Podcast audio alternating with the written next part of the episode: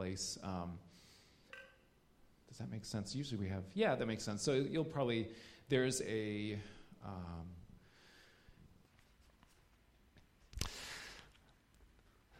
So here we go, continuing this series on the fruit of the Spirit. And as we go through that, and we've made mention of this in weeks past, that the fruit of the Spirit is something that we pull from these few verses in Galatians 5 that talk about the fruit of the Spirit. The fruit of the Spirit is love, joy, peace, patience, kindness, goodness, faithfulness, gentleness, self control. Against such things, there is no law. And we've been working through those things one by one going through what those all of those various angles of the fruit of the spirit look like and today we are up to goodness and what it looks like for us to be people then who embrace and bear that spiritual fruit of goodness and what that means and how that looks in our lives and all that's before us. You know, there are, there are often some prominent examples of um, people that we hold the high standards of goodness that in various ways maybe fail to meet that. One such example may be within the, the global church of the last decade, the, the number of abuse scandals that have come to light. And part of what makes that so disheartening, right? Part of what makes that so disheartening for us as people of God is that there are certain people that we hold to a rather high standard of goodness, right? That, that we have that standard there, and then when people fail to meet that standard for whatever reason, we can find that either shocking or disheartening or sad.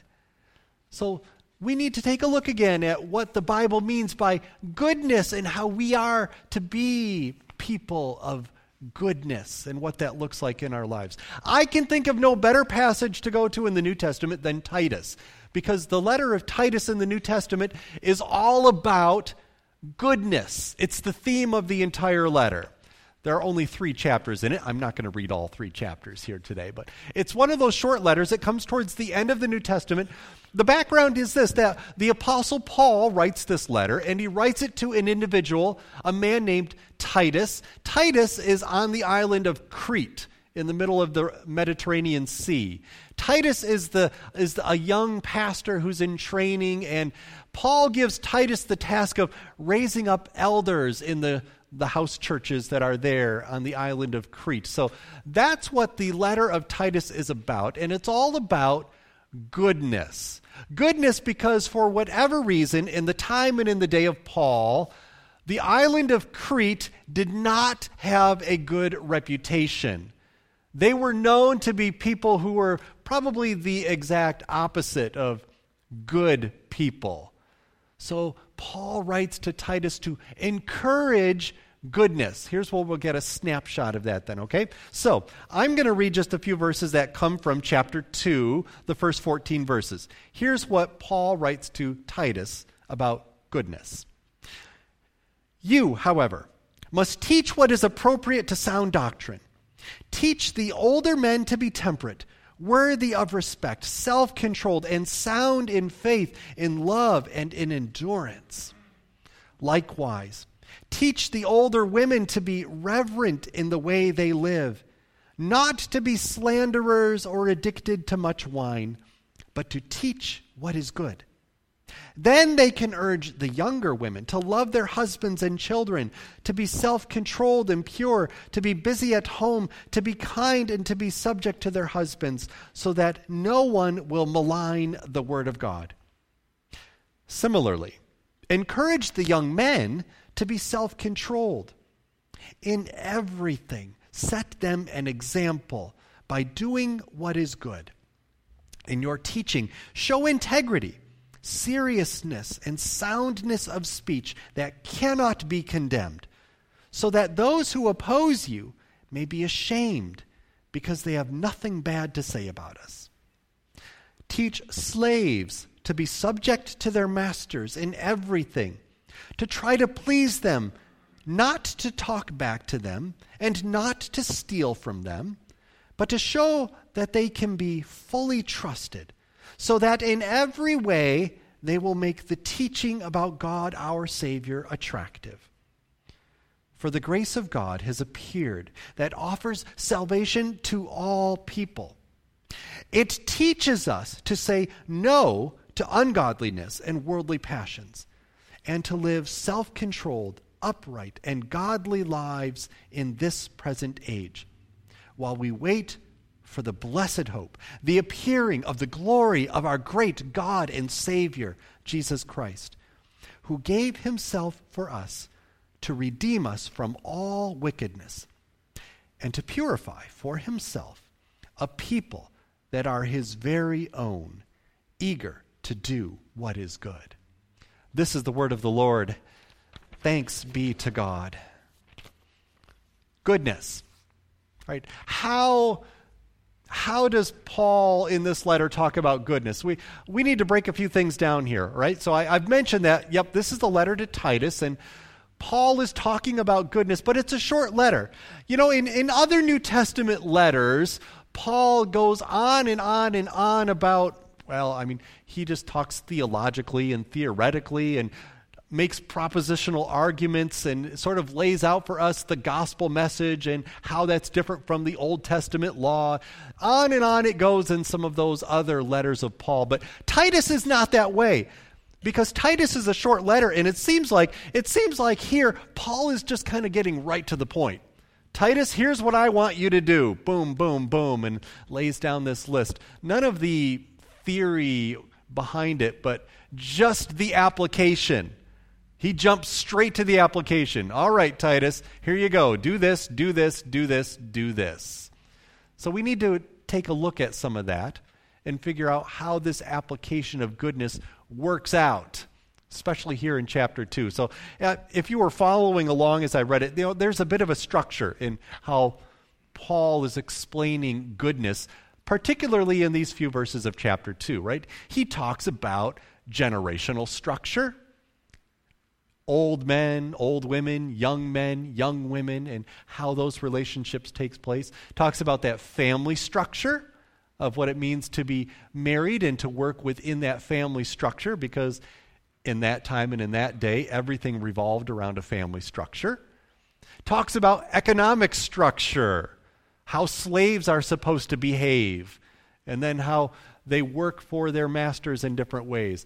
And in those final verses of the section we read, a divine structure. How God Himself, through Jesus, provides a goodness.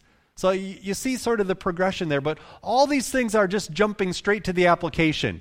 Here's what it looks like, here's what it looks like, here's what it looks like in goodness of that. Now, I want us to take a pause with that because by jumping straight to the application, I think this is a good moment to sort of give ourselves a little bit of a refresher on some basics of Bible study, right? What it means to read and interpret Scripture in this way. This passage in particular, I think, is an obvious example for that for some reasons, right? It, it talks about, for example, slavery. And we would say, well, we don't live in a time of slavery, or at least we, we try to abolish slavery wherever we see examples of that existing yet. So, how do we take that from Scripture into our day? Because you know what, right? You go back a couple of hundred years, and there would have been people within the church who would have said, look, it says slavery in the Bible and instructions, therefore it's God's will that slavery exist. But we don't say that anymore? That, that we understand that, you know what? The time of the Bible had its own historical context, its own culture. That Paul was writing to a particular people in a particular time who lived in a particular way that maybe doesn't match how we live today. And that follows with the other examples there too, right? Our generations do not relate the same way today that they would have back then when you think about older generations and younger generations, when you think about boomers and millennials, you can't exactly stamp the boomers and the millennials into this discussion that Paul is making about the older and the younger because that was a different time. It was, it was a different culture. There were different expectations around that. Same thing with the family structures, right? that Paul lived in a time when patriarchy was still the dominant feature of family structure. We don't live in that time anymore. Patriarchy is not what defines our family structures anymore. So we've got a little work to do here. Paul jumps straight to an application piece, but we need to recognize a few things. We don't live in that world. We don't live in a world where our economic system is dependent upon slavery. We don't live in a world where our family systems are dependent upon patriarchy. We live in a different world. So we've got a little bit of work to do. And I think one of those first things we need to do then is to recognize you know what? We can't take the world of the Bible as it existed in that time and just bring that 2,000 years forward as though somehow that's God's will for all time and all places, to have that historical context. We need to do the work to find the timeless principle of God's truth behind those applications and pull that forward. So when we look at those examples that we see here in Titus, examples of family structure, examples of economic structure, we need to be digging and ask the question, you know what? What is the timeless truth of God's word of God's word buried in these examples? Pull that out and bring that forward and say, and how does that fit in our world? in our time, in our culture, and how we deal with that, right? So we're looking for those examples of goodness that come from a different world, a different time, a different culture. And what that says about goodness, how that goodness comes forward to us and then makes sense in our world, our time, our culture, what we do. That's what we're looking for in this. That's how we're taking this forward, okay? So, looking for what goodness looks like. We need to pull that out of this passage and understand a few things. How goodness comes forward as a spiritual fruit. Goodness. So it's identified in this passage in three different places, if you were looking at that. And in fact, it comes by the phrase, what is good? You've got that passage written in your bulletin if you need to go back and look at that again. But the phrase, what is good, it shows up in three different places here. You saw it at the end of verse 3, the middle of verse 7, and the end of verse 14, right? That Paul is saying, teach what is good. Do what is good. Be eager to do what is good. What is good? So, so Paul is after goodness in this. And he's pulling that forward through these examples. Goodness. It comes from the Greek word kalos, or the Hebrew word in the Old Testament, the Hebrew word tov, and it means good, right, beautiful, useful. But I, I want us to get a little bit further into it than that and really understanding what we mean by goodness, good, and what is good. One of the Greek dictionaries that I use, written by Bauer, has this to say about that Greek term of goodness that, that it refers to something that meets high standards of expectations or quality. Something that meets high standards of expectations or quality. This is getting us closer then when we think about goodness and what goodness looks like let's think about our own world, right? Let, us think about some examples. When you think of your own life and you think, what's good in my life? What kind of things come to mind? You know, let, let me just throw a few out there that, that come to my mind. Every weekend in my house, there's a pizza night, homemade pizza.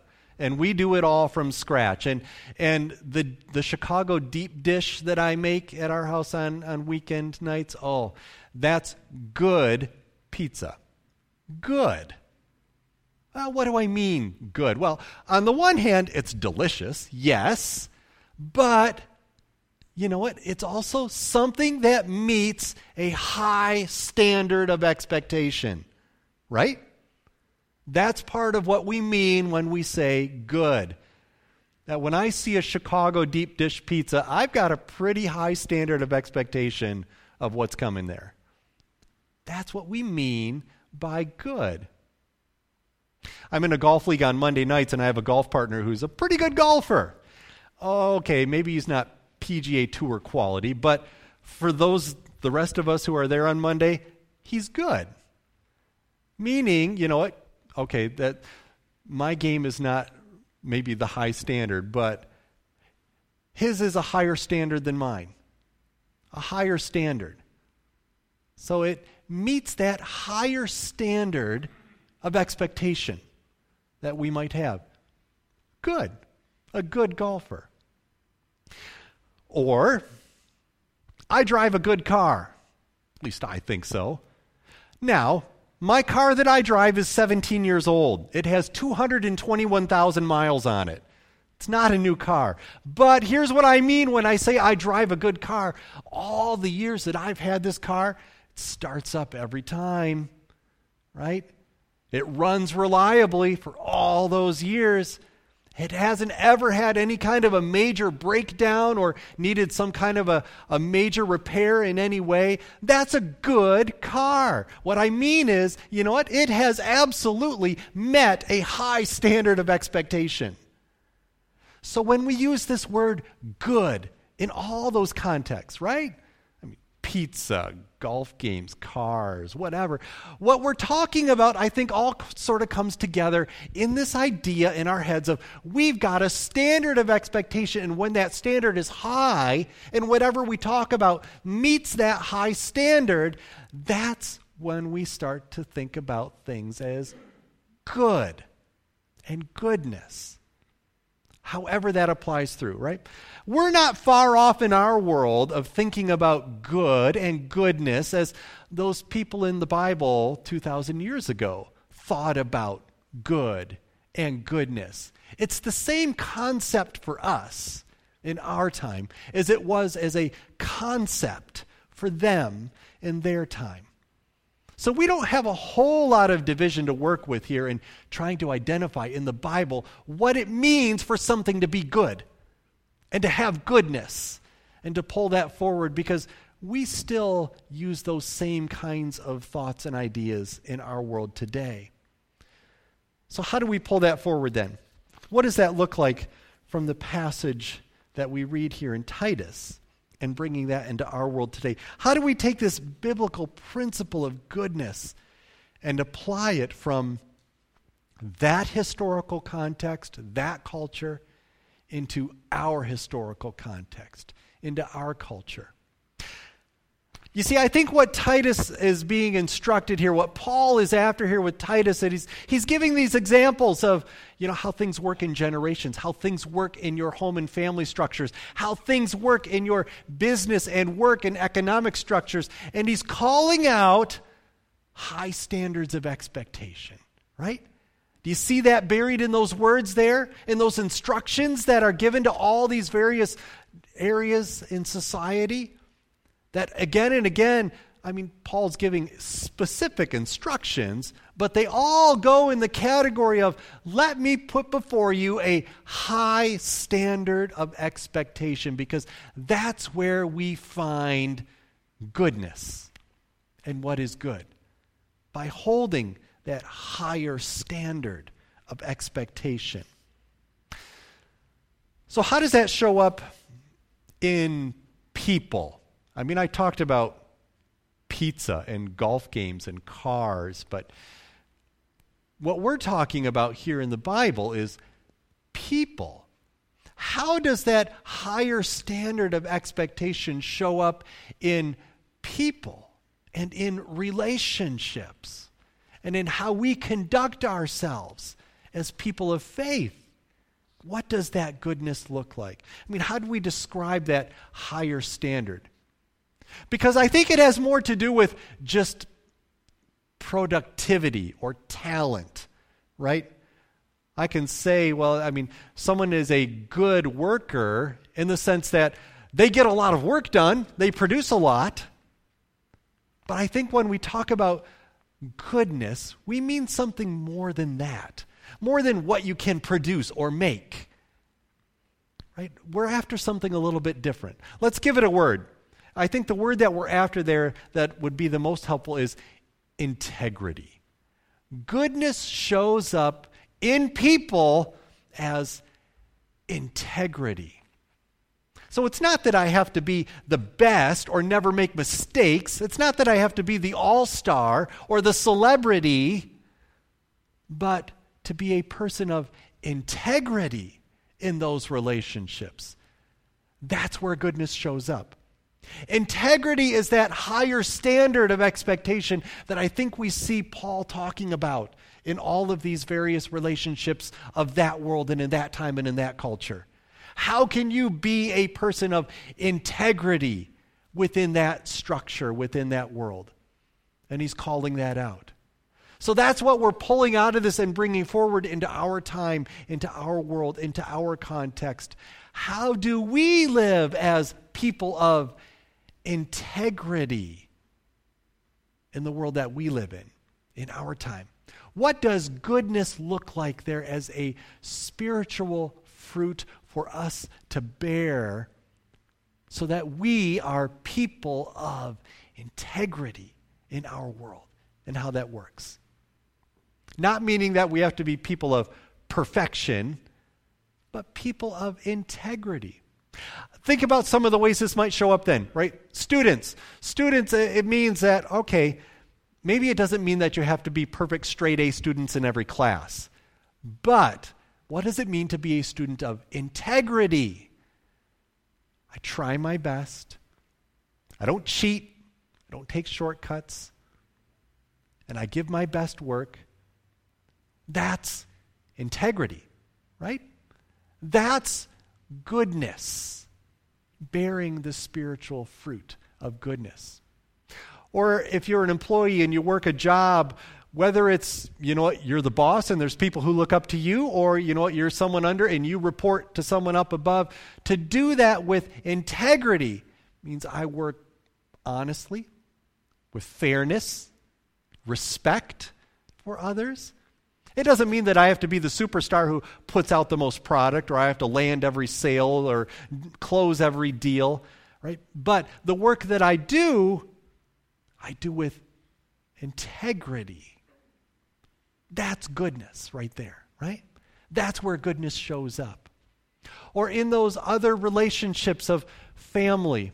I mean, we, we saw in the example here from Titus what family looked like in his time of patriarchy. We live in a time where family takes different expressions and but the same principle applies to have a high standard of integrity in those relationships. So whether it's parent child or spouse or grandparent grandchild or in the context that we live in if it's you know you're single and you've got roommates that you're together with however that takes place in our world of relationship together in the lives that we live to have integrity in those relationships. That we're trustworthy people, that we're honest, that the people that we say we are is, would be the people that we actually are, right? That we show up to be real and authentic in those relationships. That's integrity. And integrity gets us towards goodness and bearing that spiritual fruit of goodness. So it does take shape, it does show up, it does have an application in the lives that we live today. To still be people of goodness, to have integrity in our lives as we move forward and what that looks like. Because being a person of integrity places you on the path of bearing the spiritual fruit of goodness. So, what does this look like as a person of faith? Right? Now, how does this have to do with being a person of faith? Because, you know, I think there are people outside the church who strive to be people of integrity as well. Is, is there something unique about the kind of goodness that we're talking about here in being people of faith with our integrity? Well, it, it bears certain results. In fact, in this passage today, the Apostle Paul points to some of those results. He calls it out. Now, I'll give you a hint that in, in our English language, it's been translated as, as the phrase, so that. So when you read through these verses, and any time that you find in these verses a phrase that begins with so that Paul is calling out a result. And here's what happens because of it. So he's giving instructions for goodness, right? We followed that part. Instructions for goodness as it applies in that time, in that culture, in that place. But we pulled that forward, right? This is really about striving and encouraging us to be people of integrity so that, so that what? You know, there's a few places it shows up in this passage. The first one you see comes in verse 5. So that no one will malign the Word of God. Right? That when we live as people of integrity who bear the spiritual fruit of goodness, people see the truth of God's Word. Right? When we, God's people, who identify ourselves as Christian, live in ways that have integrity to that and bear that spiritual fruit of goodness, we validate the truth of God's Word when we live that way. So that no one will malign the Word of God. That no one will say, yeah, those Christians, they're just a bunch of hypocrites. They don't really mean that because look at the way they live no integrity. We validate the truth of God's Word when we bear that spiritual fruit of goodness with integrity. The next example comes in verse 8. So that those who oppose you may be ashamed because they have nothing bad to say about us. Right? How can we be people who live with such integrity that even those who maybe disagree with us, those who themselves may not be people of faith and say, you know what, I just don't know if I understand everything that you say about this God or the Bible. I don't understand that. But by your integrity alone, I can't say anything bad about it. I can't say that there's anything wrong in who you are and in how you live and in what you do because of the integrity, the high standard of expectation by which we live that people will see that and have nothing bad to say about it. Right? Let's take it all the way back to where I sort of founded this entire series, right? On, on the fruit of the Spirit as it's listed in Galatians 5. And Paul lists those things. And, and his concluding comment there in Galatians 5 is Against these things there is no law. Right? People see you do these things, and you know what? And you're not following this mandatory list, but you're doing these things because God's Spirit is alive and thriving within you. And people see that. It shows up in who we are and in how we live. They notice. And then the third one in verse 10, the third result. So that in every way, they will make the teaching about God, our Savior, attractive. Right? When we live as people of integrity, when we live as people where that goodness shows up as a spiritual fruit that we bear, other people see that and they say, whatever those Christian people have with that God that they follow, I want that too. That's attractive. Whatever it is that they're doing there, I want to be a part of that however it is that they live the way that they live, there's goodness there that I want to have in my life too. That it becomes attractive in that way. These are the results that show up, right? These are sort of the, the benchmarks or the signposts, or you know what? If, if you want to have some way of measuring, so if I live as a person of integrity, what are the things I'm going to look for is feedback on that. I think Paul's given us that here, right? There's the feedback lines that we see. People aren't saying bad things about us. That's one of those measures of integrity that we see within that. That people validate the truth of God's word because of who we are and how we live. That's one of those measures That people see the way that we live and say, man, that looks so good. I want in on that too. That's one of those measures of a result. One of those posts that are in the road along the way that let us know we're heading in the right direction and how that works for us in our lives. But maybe then, all right, we, we talk about all of this about integrity and being people of integrity and what this looks like. And at some point, I mean, we, we know the kind of world that we walked into this place from, right? A world that is so severely lacking in goodness. There's so much in our world that's not good. And that knocks us down and takes a piece out of us. And maybe part of us, even though we can talk about this as, yes, we can be those people, let's do that. You, you know, we leave this place and we go live the lives that we live. And it's hard, right? It's hard to do that. Maybe even in a standard that I don't know how I can always do that the way that the Bible is telling me we should. How am I going to get that standard? How am I going to meet that all the time? I don't know how that works. But I think there's a reminder here in Titus as well for us to remember that the goodness that we show in those results, you know, they, they always point towards God, they point towards Jesus because it's only possible because of Jesus, right?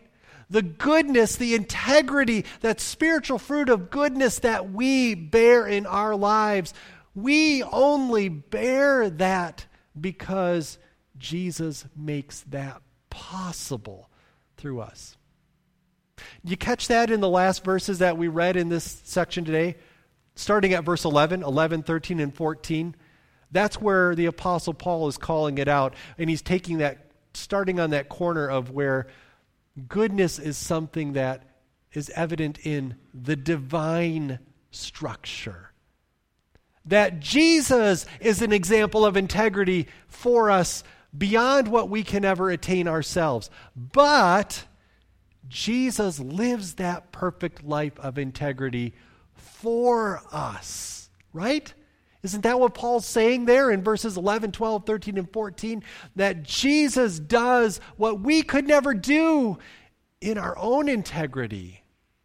That he does that for us. So that, look at those results again. Every result of our own goodness then points to Jesus. Right? That whenever we bear that spiritual fruit of goodness in our lives, the result we look for is you know what? Does it somehow point to Jesus? Does it point to God? In the lives that we live, the standard that we hold ourselves to, the expectations that we place for ourselves, that we would first and foremost lay those out as expectations that point to Jesus in some way, always pointing to Jesus. Because he is the one who has lived the perfect integrity that we never could. And any example of integrity that we hold in our lives is in response to his perfect integrity. His goodness to us is what becomes our goodness to others. It's all through Jesus that we do that. Let's pray together. God, thank you for the example you give us in your word of goodness and how that shows up for us. Lord, we are sorry for the times when we have we've reduced goodness to just being a legalistic list of rules to follow. Help us to see once again that you call us to a standard of integrity that follows through in who we are. And Lord, give us comfort. Comfort knowing that we know we cannot live that perfectly, but you have done that perfectly for us. So may our lives of integrity be echoes of your life of integrity living through us. Help us to do that. We pray this in the name of Jesus. Amen.